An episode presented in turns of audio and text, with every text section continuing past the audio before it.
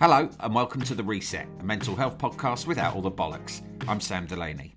My guest this week is David Whitehouse, author of the new book About a Son, the non fiction account of a violent murder that took place in Nuneaton in 2015 and its traumatic aftermath. The book is an extremely powerful and moving account of grief and love. I really love it, but I want to let Dave explain more about the detail, how he came to write the book, and the lessons he's learned along the way about mental health, the power of sharing, the art of listening, and so much more. I hope you enjoy listening to this conversation with a brilliant writer about his extraordinary book. Dave, welcome to the reset. Thank you for having me. Hello. Dave, um, congratulations on writing such an extraordinary book.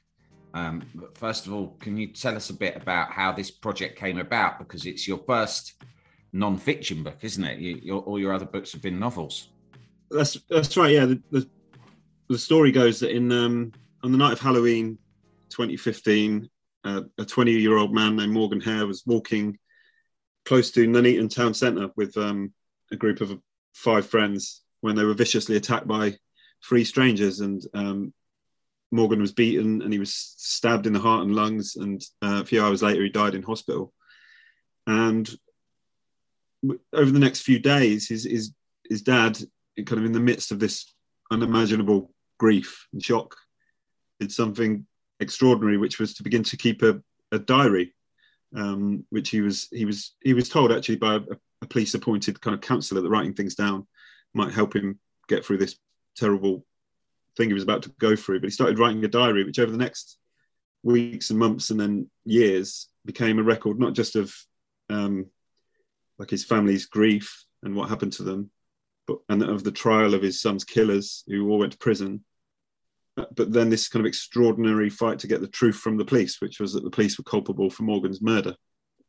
Um, and then when that kind of quest for the truth was done, he, for no reason other than that um, I'm from the same town, I'm from Nuneaton. I didn't know Morgan. I'd never met Colin. Um, I'd heard about the murder when it happened, just on you know old mates that still live there. My family sending me it because it was a shocking thing that mm. sent ripples through the town. But that diary found its way to me because I'd written a few books before, and I was from the town, and he just wanted my opinion on it, I guess, and that that was at the start of lockdown. That was March or April 2020, and now we're here. So, but how, so that how did you feel when that was sent to you? It was it's, it's so difficult to describe the document because I'd never read like his diary because I'd never read anything like it. It's so open, such a raw kind of. It was like looking into a kind of well of the saddest kind of truth. Colin had kind of chronicled not just how he was feeling on any given day, which invariably was shit and sad, mm.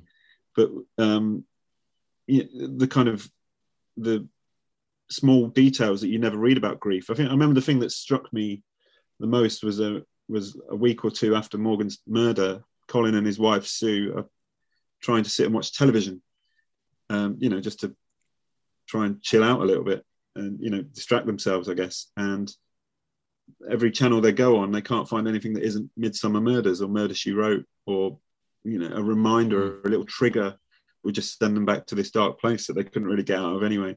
So it was it was so reading it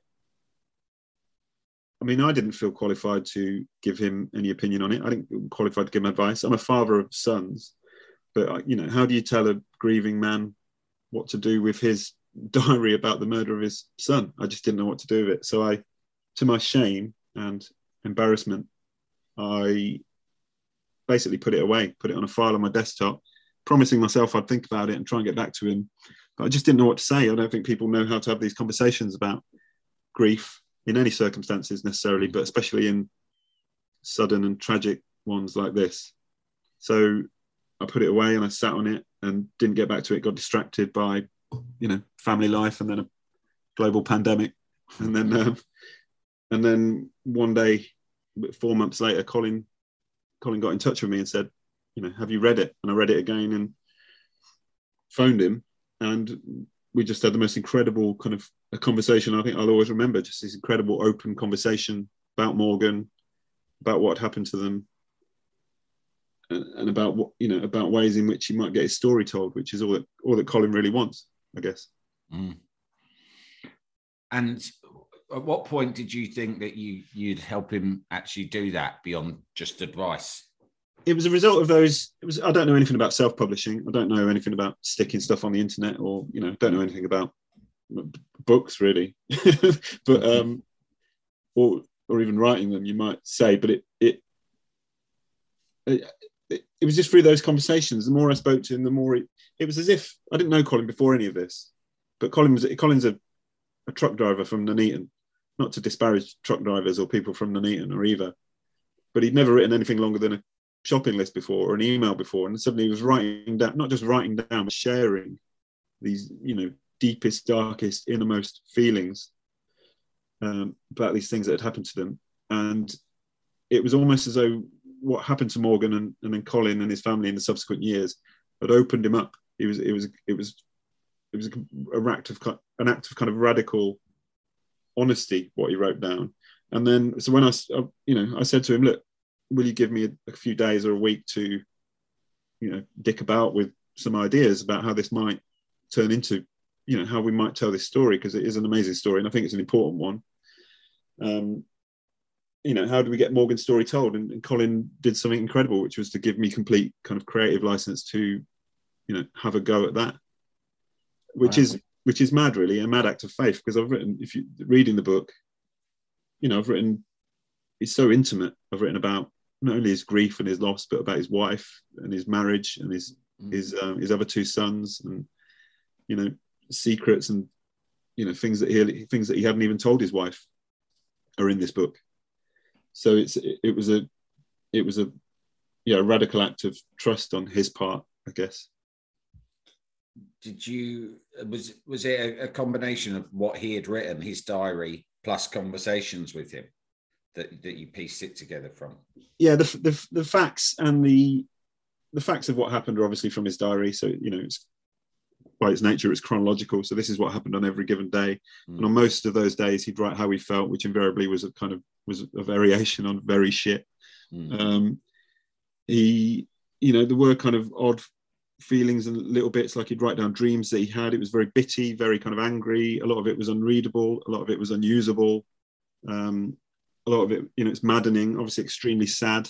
Mm. Um, but all, you know, all the way through extraordinary so the book was kind of taking elements of that and then and then loads we just had so many conversations about everything um, that often that's where the best stuff came from just kind of chats with him or we'd have late night text marathons yeah. um, where he you know and every time you spoke to him he just revealed something else. You think christ that's an incredible thing that people don't know about grief or mm. or loss or you know what it's like to go through something that like they've been through.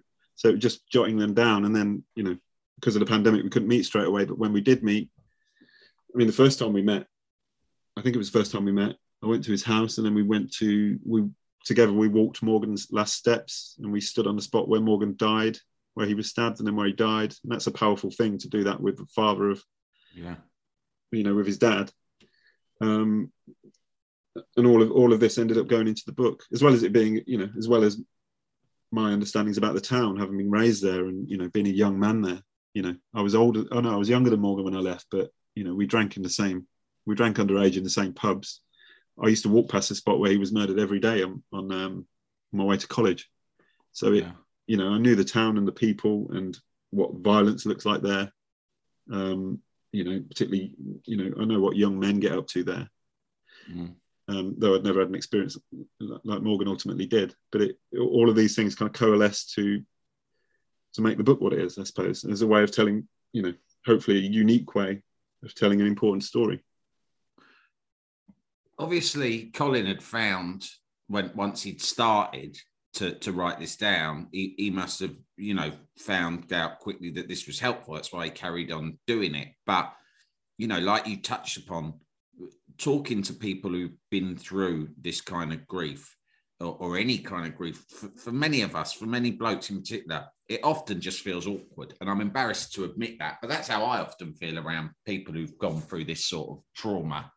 Or, you know, I, I actually, you know, I've never met somebody who's been through this kind of trauma, but but you know, death generally, you just think, oh God, I, I don't know what to say. I, my overriding emotion is awkward. So, how did you start to feel comfortable enough to have these conversations with someone who who had been a stranger until five minutes beforehand? How, how did you start to open up?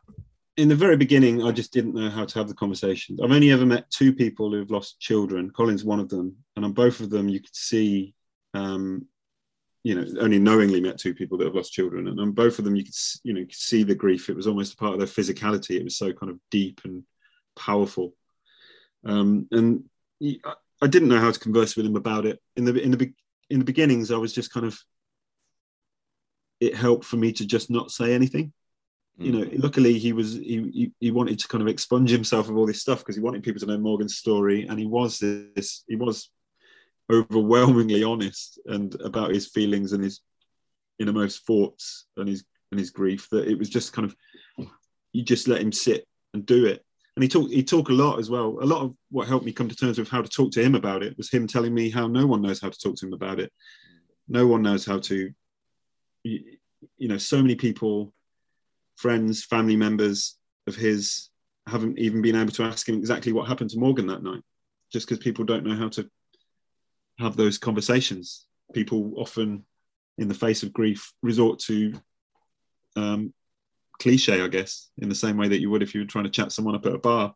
You know, do you come here often? And the, grief has its own cliches, like, you know, I'm sure he's looking down on you, or take every day at a time, and all this stuff that Colin, you know, I won't speak for him, but I don't think found particularly helpful. So, for me, the turning point was understanding that what Colin wanted more than anything was to talk about it. I think we assume that when people are grieving, oh, they don't want to chat about this. Mm. It's too sad, mm. you know. And in some cases, I'm sure that's correct, and it, you know, it is sad. But Colin wanted to talk about it. He wanted everyone to know the ins and outs and the details of what happened and how he feels it's important to him, and it, and that, that ultimately, I think, you know, helps. And why do you think that is? Is it because you know things like this happen and, and society's got used to seeing these things as sort of two-dimensional headlines and not fully understanding the, the human impact of, of this sort of incident?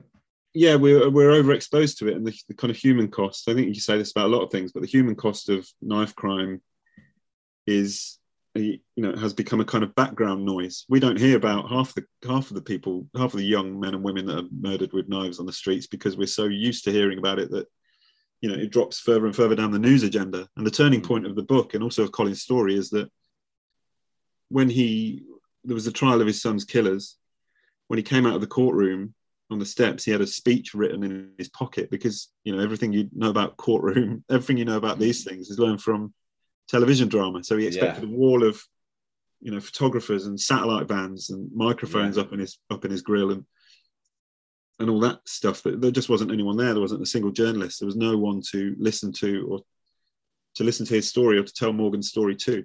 It's you know, it was just another it was just another murder, which no murder should be. Yeah. Um, so you know, that was it. Colin was expected to go home and I think sit down and you know maybe never really talk about it again certainly not publicly. It was a it felt like you know who cares? Like a swept under the carpet statistic really. Just another yeah another knife crime statistic another kind of you know not even a you know a tiny bit of the bbc news website for 12 hours and that's it probably.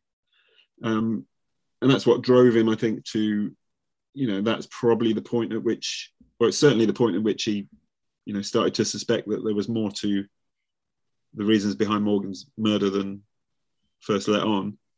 But also the point at which he realised his diary was not just a kind of therapeutic tool um, mm. to, you know, to write down his thoughts and feelings and you know come to terms with them, but also, which he did find useful, but also could become an important part of telling Morgan's story. Yeah, I think you, you referred to it as like an act of, of radical honesty. Hmm. I mean, what have, what have you learned about the power of sharing? Because we hear this a lot, you know, oh, it's so important to share. If you can share, it really helps. But very often, I mean, even that has become like a bit of a platitude. I suppose, because people don't know actually why or how that works. But you know, you've seen how how that process works with Colin. How's it affected him and you? In Colin, um, again, I won't speak for him, but I've, I've, I've, certainly seen the change in him. He's kind of half jokes that um, there's a degree to which I became his therapist. I should point out I'm not a qualified therapist, quite the opposite. but um, he, he, you know, he, it's, it's certainly helped. If you ask Colin how his life is, he'll say it's shit because his son was murdered. Mm. But there are there are degrees of shit, and you know there are certainly good days and bad days. But it seems to me not because of anything I've done, but because of what he's done, which is completely open up and, and about his grief and about his son in an extraordinary and unique way. That you know, there's absolutely no question that it's helped. You know, there it does feel. I don't think you ever move on fully from something like this, but I think if you ask Colin how he is now, having with the book about to be published and the you know story being told, he'd certainly say he's moved forward. Um, and and you know, you say, "Oh, I'm I'm not a qualified therapist," but that's an, another interesting thing because, yeah, there are people who are trained to know what sort of stuff might help or to ask insightful questions that that might you know help help both parties understand but of course you know it's it, it doesn't have to be that person. Sharing was just someone who is prepared to just listen and absorb what you're saying and understand yeah it's exactly is a, that. is a powerful thing too right? Sharing's not a, you know it doesn't have to be a two-way street. Yeah. he wasn't expecting me to have any answers or you know even ask the right questions i don't think. He he needed to get it off his chest. There's a it's um I was reading about something the other day called dignity therapy, which is for people who are it's you know slightly slight tangent, but people that are people that are dying, people in palliative care, in hospices and stuff. Um, there are therapists who would just go and sit down and listen to them tell their life story. Um, you know, no matter how interesting or boring it is, because people just don't want certain things to be forgotten and yeah. it helps it helps just to to speak about them mm-hmm. um you, you know going back to colin in his case it it helped him to get out of grief not get out of grief but helped him to manage it or change it in some way i suppose um but my my job was was simply to listen and that you know I don't like I'm blowing my own trumpet here, being a dickhead, but you know, it it helped. I think it helped.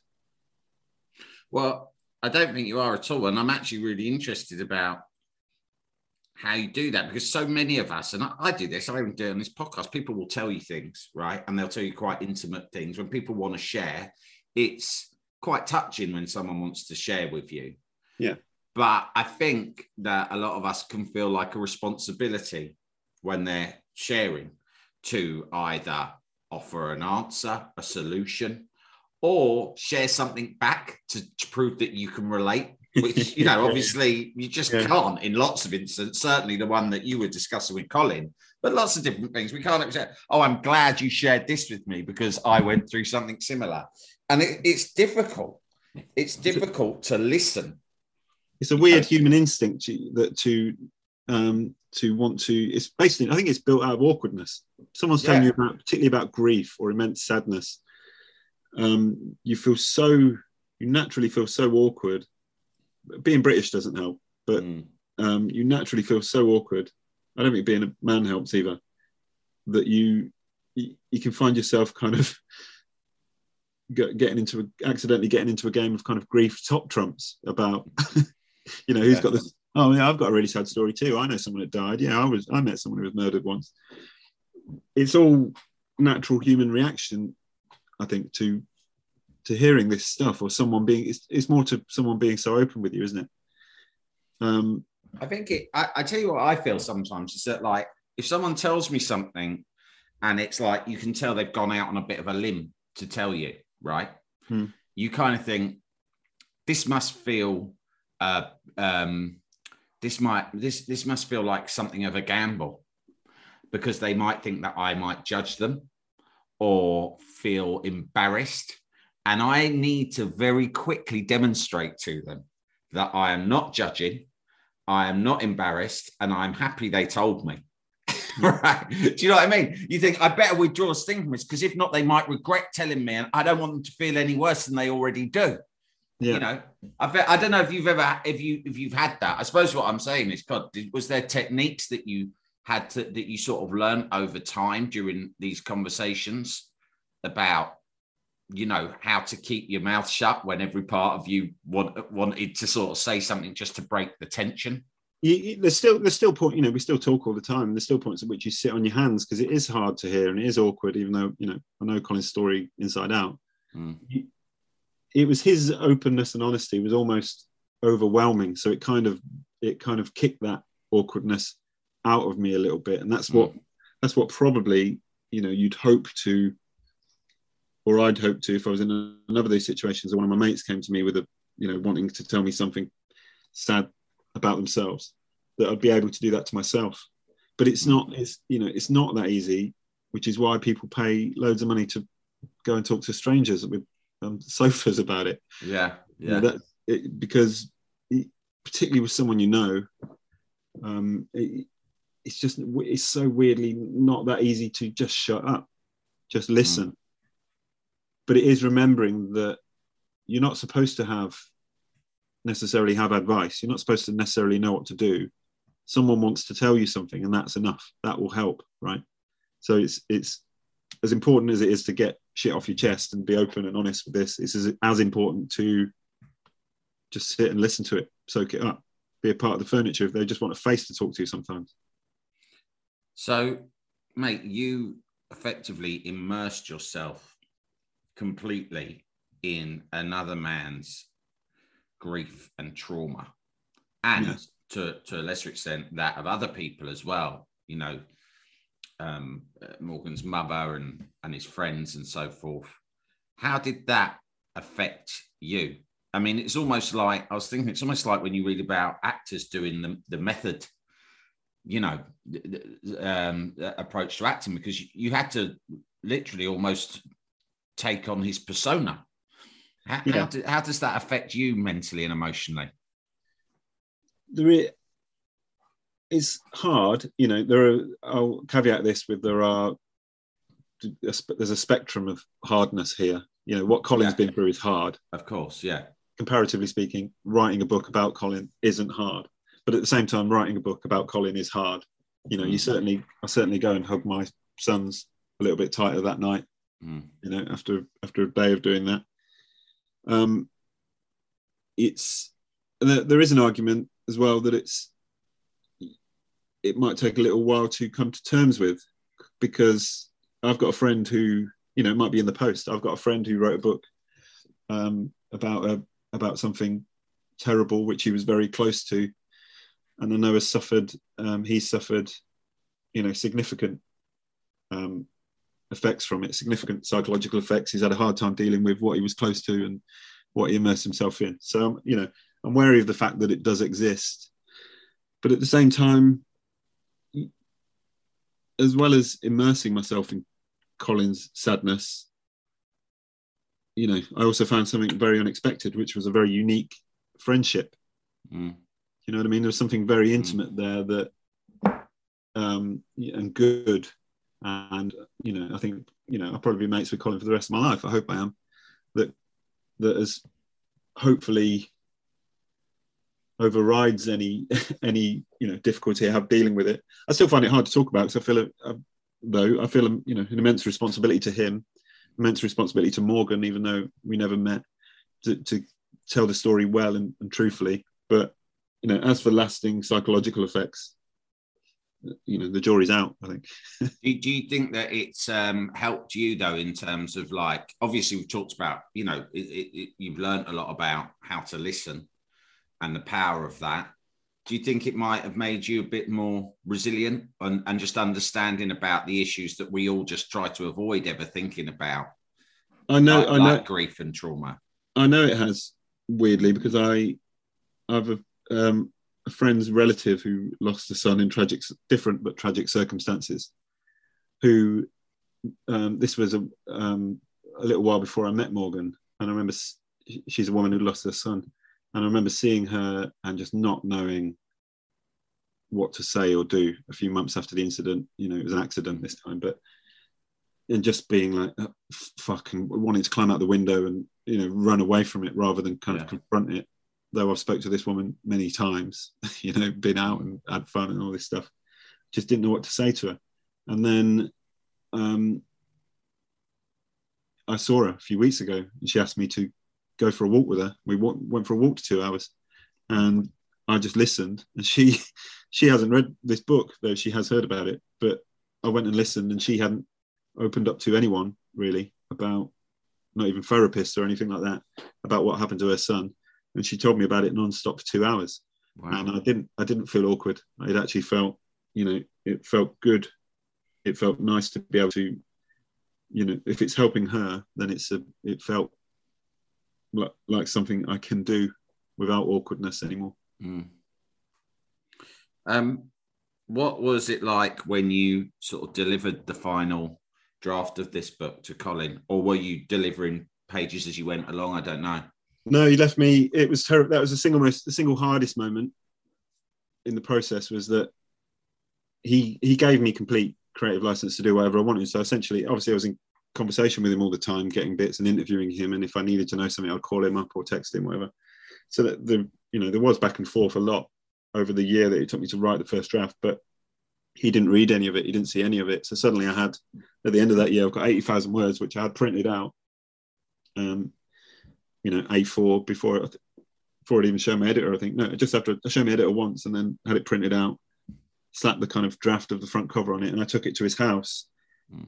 Um, never been so scared in my entire life because, like I said, I've written about his marriage, I've written about his wife, these intimate secrets. It felt genuinely like I was had in my bag of fucking grenade or something that I was carrying into his living room. This is going to blow you apart emotionally. It's an incredibly sad book. Aside from, you know, the story of what happened to them, to have that retold to you, um, you know, I can't imagine what that's like. It took me six Mm. hours to get this manuscript out of my bag. My hands were shaking. I don't think I've ever been. I've never been as nervous in my professional life. Mm. I wasn't that. I wasn't that nervous on the day I got married or any of that. It's just like I couldn't. You know, I could barely bring myself to do it. I genuinely thought about just leaving and not giving it to him at one point. Because like, oh my god! But um, and then I didn't sleep. That was on a Friday. I didn't sleep that whole weekend. And um, he called me on the Monday and just said it's it's good. And that was, you know, that's all you. That's all I really needed. That was, you know, that that was it for me.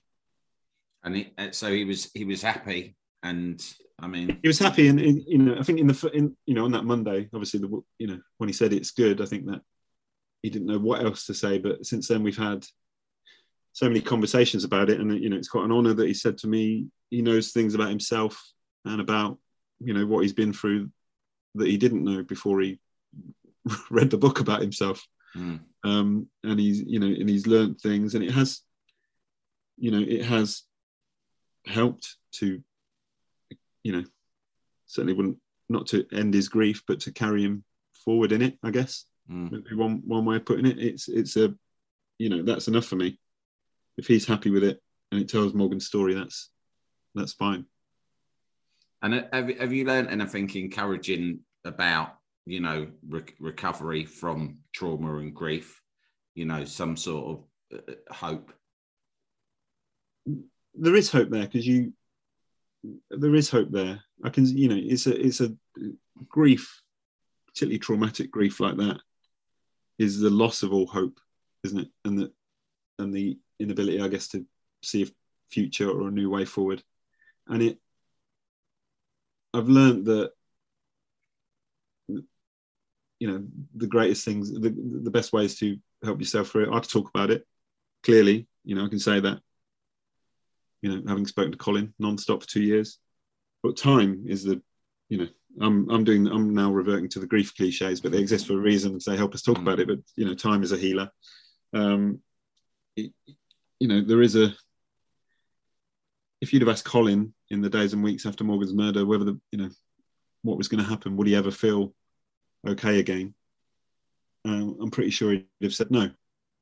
But you know, I think and know and hope that that's different now, some years on. Just lastly, mate, uh, feel free to just say no. This question's not for me in case it, it's crass or you don't feel qualified. But you know, you did talk earlier about um, and growing up as a young man in Nuneaton. You know, a violent working class town, or it could be violent. You know, and and you paint a portrait of the sort of lives of of Morgan's killers Hmm. in this book. You know, is there anything you've learned about violence and, and young men? And and and you know why we seem to have such a big problem with that. Um, I don't know why we have such a big problem with that. It does exist in Nuneaton. It was there. I left in 1999, but it was there then in the kind of years when I, you know, my formative years of going out, probably 96 to 99 in Nuneaton. Mm. It would be, you know, we'd go out every Wednesday, Friday, and Saturday, and uh, we, it would be rare that I didn't see a young man getting his head kicked in. You know, on a couple of occasions I was one of them. Mm. Um, it was a, it was a kind of toughness or hardness amongst young men in towns like that, not just Nuneaton, Mm. was and is a kind of currency, you know, in a Mm. in a place where there's very little money and nothing else. Um, you, you know, there was a belief, I think, among some that you needed to be hard, and you need not only that, you needed to be able to show that you were willing to demonstrate that Mm. um, on other people who didn't deserve it. I've learned that things like what happened to Morgan, you know, they don't. It doesn't happen in a in isolation. It's a result of, um, it, especially in Morgan's case, because uh, the young man that killed him, he was 21. You know, shouldn't have been free. Should have been in, should have been in prison for previous offences. Mm. Um, I've learned that you know when violence like this happens, it's often the result of the direct result of underfunded institutions and underfunded police force, and that Morgan is a symptom of you know austerity um, in a in a lot of ways. A, a properly funded police force, um, where the staff were properly trained and had supervisors in place that were doing their jobs, which they weren't um, in the weeks and months before Morgan Morgan was murdered. This kind of stuff would happen less. You know, when when austerity happens and police budgets are cut, knife crime goes up. It's not a, you know, it's not a mystery. Um, and that's how young men find themselves in, you know, a part of why, you know, I'm not taking the blame away from Morgan's killers or anyone who goes out on the street with a knife in their hand, but often that's how these things come about. So they are preventable. Mm. Well, Dave, um, I'm delighted that the book has gone down so well, particularly with Colin, um, and and that it's helped him so much. But also, you know, listen, I've told you this before. I think this is an amazing book, um, truly amazing, and um, it, sort of took me to places, sort of emotionally, that I don't think many books have taken me before. It takes you like deep into like a mindset that you can't possibly fathom. Um, and uh, you know, I, I hope that it gets all, all the plaudits and success it deserves. You, you know, you like I said at the start, you you you were a novelist by trade until this book came along, and it, it was, must have been a bit of a surprise for you because obviously, as you explained, it came out of the blue. Yeah. Um, will you? Do you think you'll be writing anything like this ever again? Do you think you'll be writing non-fiction again, or Yeah, I'd love to stay in the realm of, of you know telling other people's stories. There's an argument that I was a bit of a shit novelist, so that kind of helps me make my, that decision. but um, but um, you know, I've certainly I was never looking for this. It just came along. But the experience of getting to know Colin and you know telling an important story Mm, in a in a different way is what I've tried to do. Is um yeah, I'd love to do. I'd love to. I'd love to get into something again, but you can't. You know, these things just come about often. They don't. You can't go looking for a story like this. mm, It's, it's, it was a um you know it's unbelievable that I was just you know this happened because I'm from the same town really. Yeah, it, it just it just appeared. It's, it's kind of you know it would be better it'd be better if this book didn't exist or didn't have a reason to exist and that yeah, Morgan was out there right now. But you know that you know I consider it a tremendous piece of fortune on my part to have met Colin and been had the chance to tell his story I don't suppose you're the sort of person who believes in fate. I don't know if Colin does, but it does feel that that way now that you two cross paths in a fairly random way. Yeah, I don't. Yeah, I don't know if I do believe in fate, but or serendipity. But it feels like both of those things, doesn't it? So mm. maybe I've got to need readdress my entire belief yeah. system. Oh, you take another look at it, yeah. yeah. It turns out I've got it wrong. Thanks ever so much for joining me and, and telling us about this brilliant book. Thanks for the book and all the best with it, mate. Thanks for having me. There you go, David Whitehouse on his incredible book about a son. Months after reading it, it's a book that still lives with me. Buy it, buy it, buy it is my advice. And when you're done doing that, subscribe to the Reset newsletter if you don't already at samdelaney.substack.com. You get this pod ad free, a day early, and my writings on mental health, sobriety, and whatnot delivered to your inbox once a week and on. Until next time, be lucky and don't let the dickheads get you down.